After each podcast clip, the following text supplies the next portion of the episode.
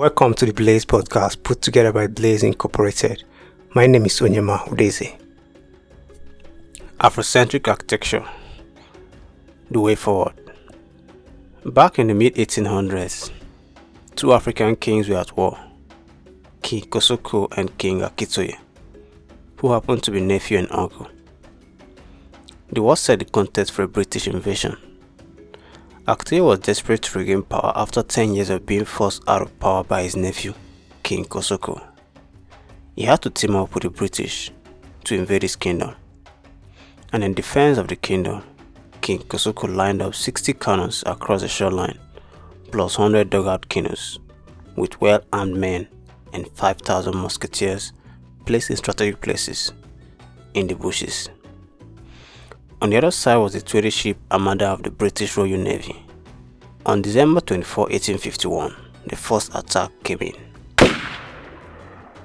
By December twenty-seventh, the final cannon shot was fired, bringing down the King's Palace. Nearly ninety percent of the population of twenty-two thousand either fled or got killed. King Kosoko and some of his few surviving warriors were driven to exile, leaving the place derelict and deserted, thus clearing the ground for King Akitoye. After the incidents, the British invaders took the king's throne to form the Lagos colony, thus bringing about the beginning of an indirect rule. After ten years of virtual rule, the British Empire decided to take possession of Lagos in eighteen sixty-one to create the Crown Colony of Lagos. The then King Dosunmu was coerced to sign a treaty to cede the possession of the colony to the British Empire. Eventually, this led to the creation of the colony of Nigeria through a series of attacks on numerous kingdoms across the southern and northern protectorates.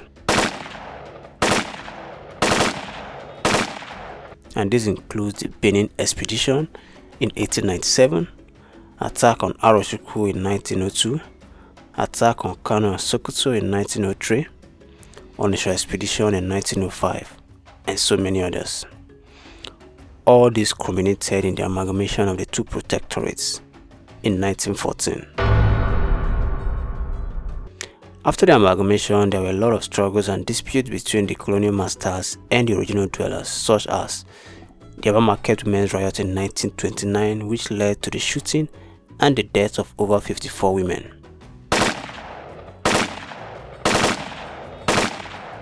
The press wars took full form with the formation of the Nigerian Press Association in nineteen twenty-nine.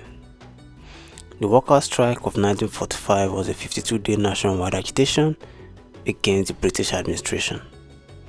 The Iber Valley mine shooting of nineteen forty-nine led to the death of over twenty-seven miners.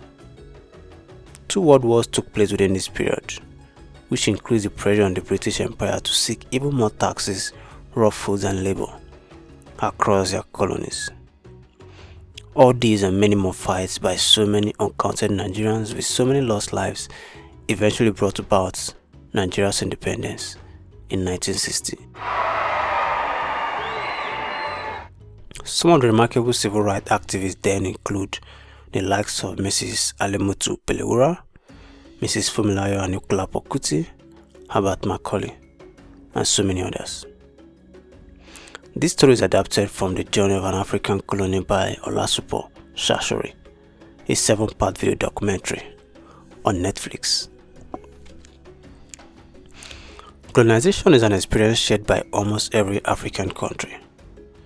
And this is not a story to bring back old memories, as we know that the so-called black heroes that rose to power after independence committed and are still committing even more atrocious acts than the colonial masters. However, colonization is one of the most recent stories that influenced what Africa is today. Just before the dawn of colonization was the era of slave trade, which lasted between the sixteenth and nineteenth centuries. After the abolition of the slave trade in the late nineteenth century, a lot of the freed slaves returned to Africa, bringing with them things they learned from foreign countries. But before the slave trade, there had always been intercontinental trade in Africa carried out by the great traders and explorers. Nonetheless, the external influences were not always driven by trade. There were also religious ambitions. The majority of the northern African countries witnessed Islamization as far back as the sixth to seventeenth centuries.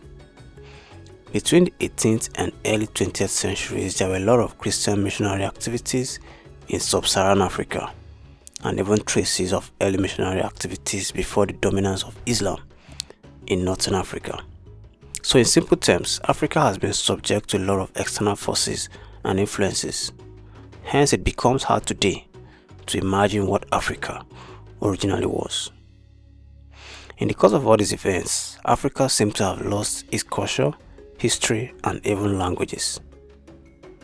But what has all this got to do with architecture, you ask?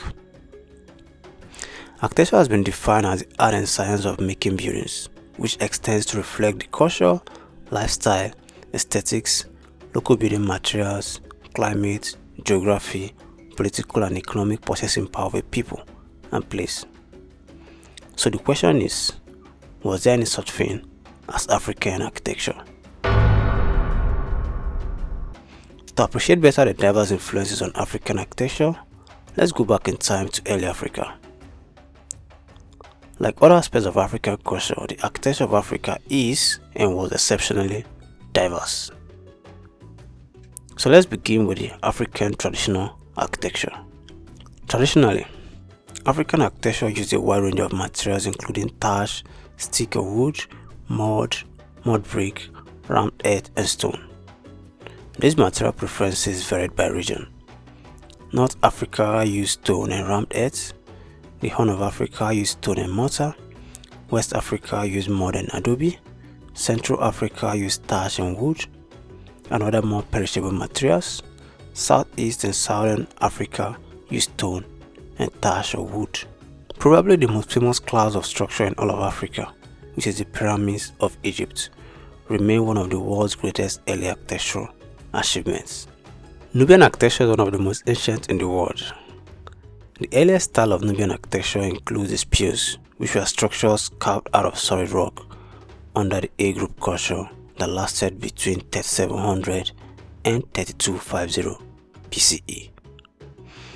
A-group culture eventually led to the C-group culture, which began building using light, supple materials such as animal skins and wattle on top, with larger structures of mud brick later becoming the norm.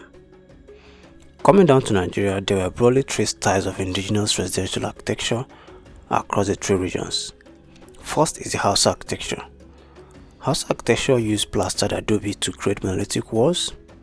Roofing was provided by shallow domes and vaults made from structural timber beams covered by laterite and earth.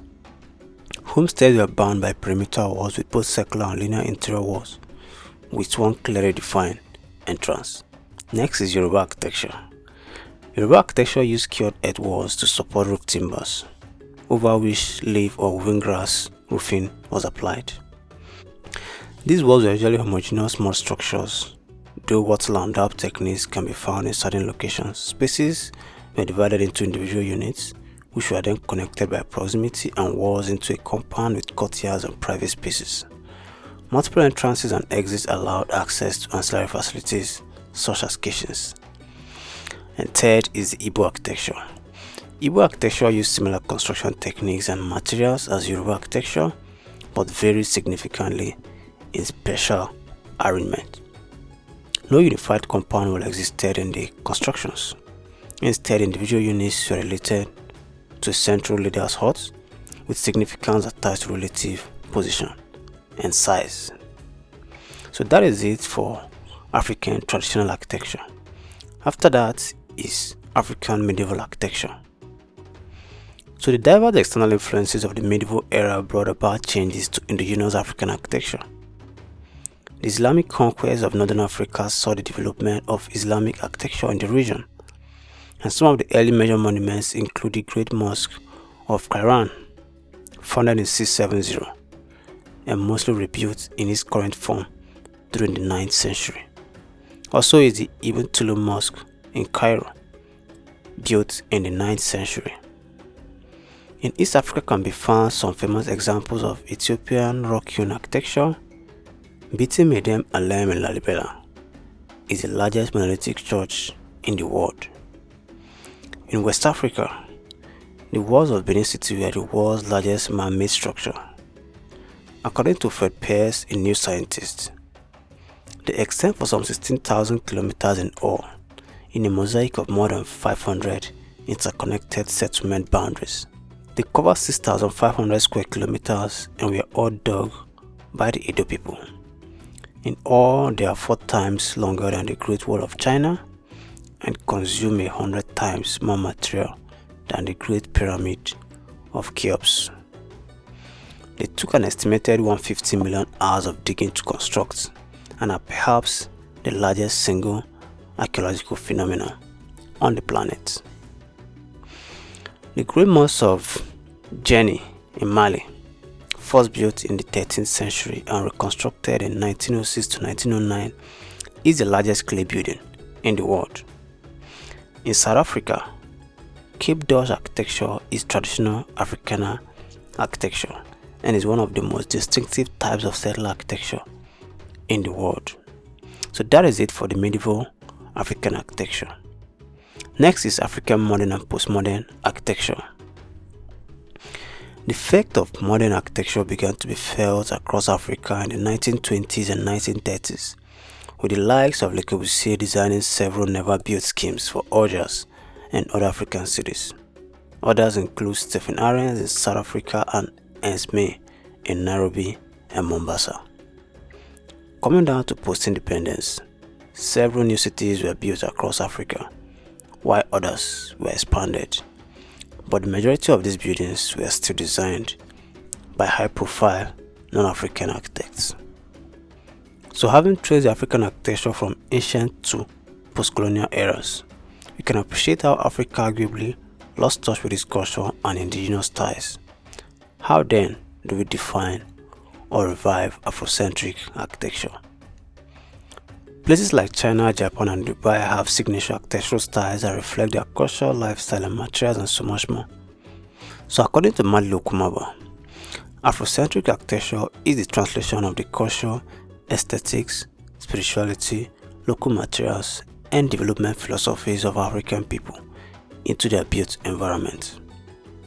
So first, talking about the culture, this includes lifestyle, tradition, function, nature, family, gender, education, entertainment, and the likes, and this could entail the introduction of such elements as courtyards and communal living spaces, bringing about perfect indoor-outdoor integration. Second is aesthetics. So talking about aesthetics, this includes pattern, motif, color, shape, finishing, millwork, furniture, fencing, and the likes. A good example is the Koaz building in Lome, Togo by Pierre Gudiabi Atepa. Third is spirituality. So talking about spirituality, this includes ancestors, deities, symbols, worldview, shrines, origin stories, mausoleums, and the likes. A good application is well-crafted columns, furniture, and woodworks in buildings. And fourth is local materials. So talking about local materials, these include earth, stone, wood, tar, shells, and the like. These materials are more affordable and sustainable, as they are best suited to the local climates. The works of such architects as Demas Moko, David Ajaye, Adeyama Shukumbi, Toshiro Shinobu, and the likes exemplify the contemporary applications of local materials.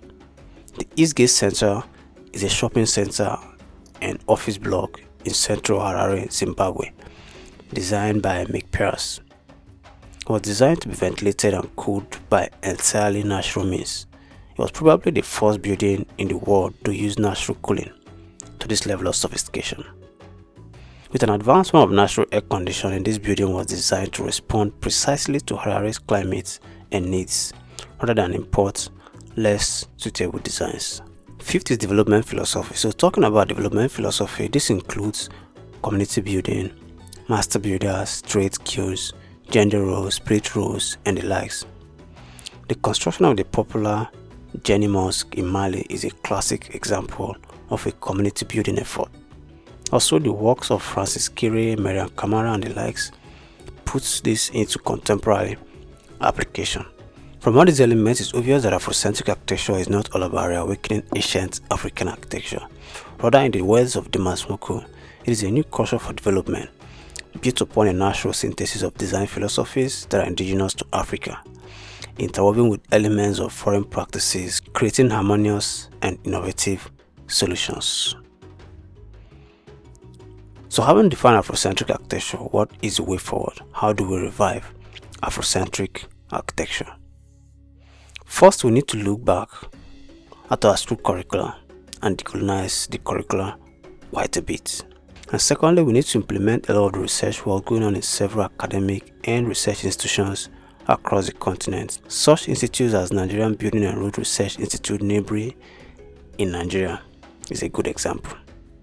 Thirdly, we need to industrialize Africa so that we can refine and mass produce building components from the local materials. And fourthly, we need more Afrocentric training institutes. Such an institute as the Community Planning and Design Initiative, C P D I Africa, is a good example. Fifth, we need to research, document, and avail more of African history. Such books as Afrocentric Architecture, a Design Primer by David Hughes, and The Architecture of Demas Moko are great examples. Sixth, we need to create contextually relevant sustainability standards for Africa that match the likes of L E D and EDGE. And seventh, we need to ensure there are contextual parameters in our design and analysis tools for building information modeling, BIM, for Africa. I mean, we have witnessed the rise of Afrocentrism in music, arts, food, entertainment, and the likes. So it's about time to awaken the same spirit in architecture and the built sector generally. This will help to rebuild Africa in our cultural image. It will help to preserve Africa's heritage in the built environment. And it will help to promote design philosophies that will define and sustain the profession. It will also help to develop sustainable design languages that nurture and heal the global landscape. So, so far in this podcast, I've traced the history of African architecture. I've also defined Afrocentrism, and I've also outlined some steps we can take to revive Afrocentrism in African built sector. As an underexposed market, Africa's Story podcast series aims to bring the African market to the forefront. If you enjoy this podcast, don't forget to click the subscribe button from whatever platform you're tuning from. Also visit w w w dot blaze me dot com, w w w dot blazemy dot com to access our other content. You can also check out my page w w w dot onyema dot me, w w w dot onyema dot me. to access my other content. To support a future episode of this podcast, you can reach us at hello at blazeinc dot net, hello at blazeinc dot net. Thank you for listening to this episode of the Blaze Podcast. I'll see you in some other episode.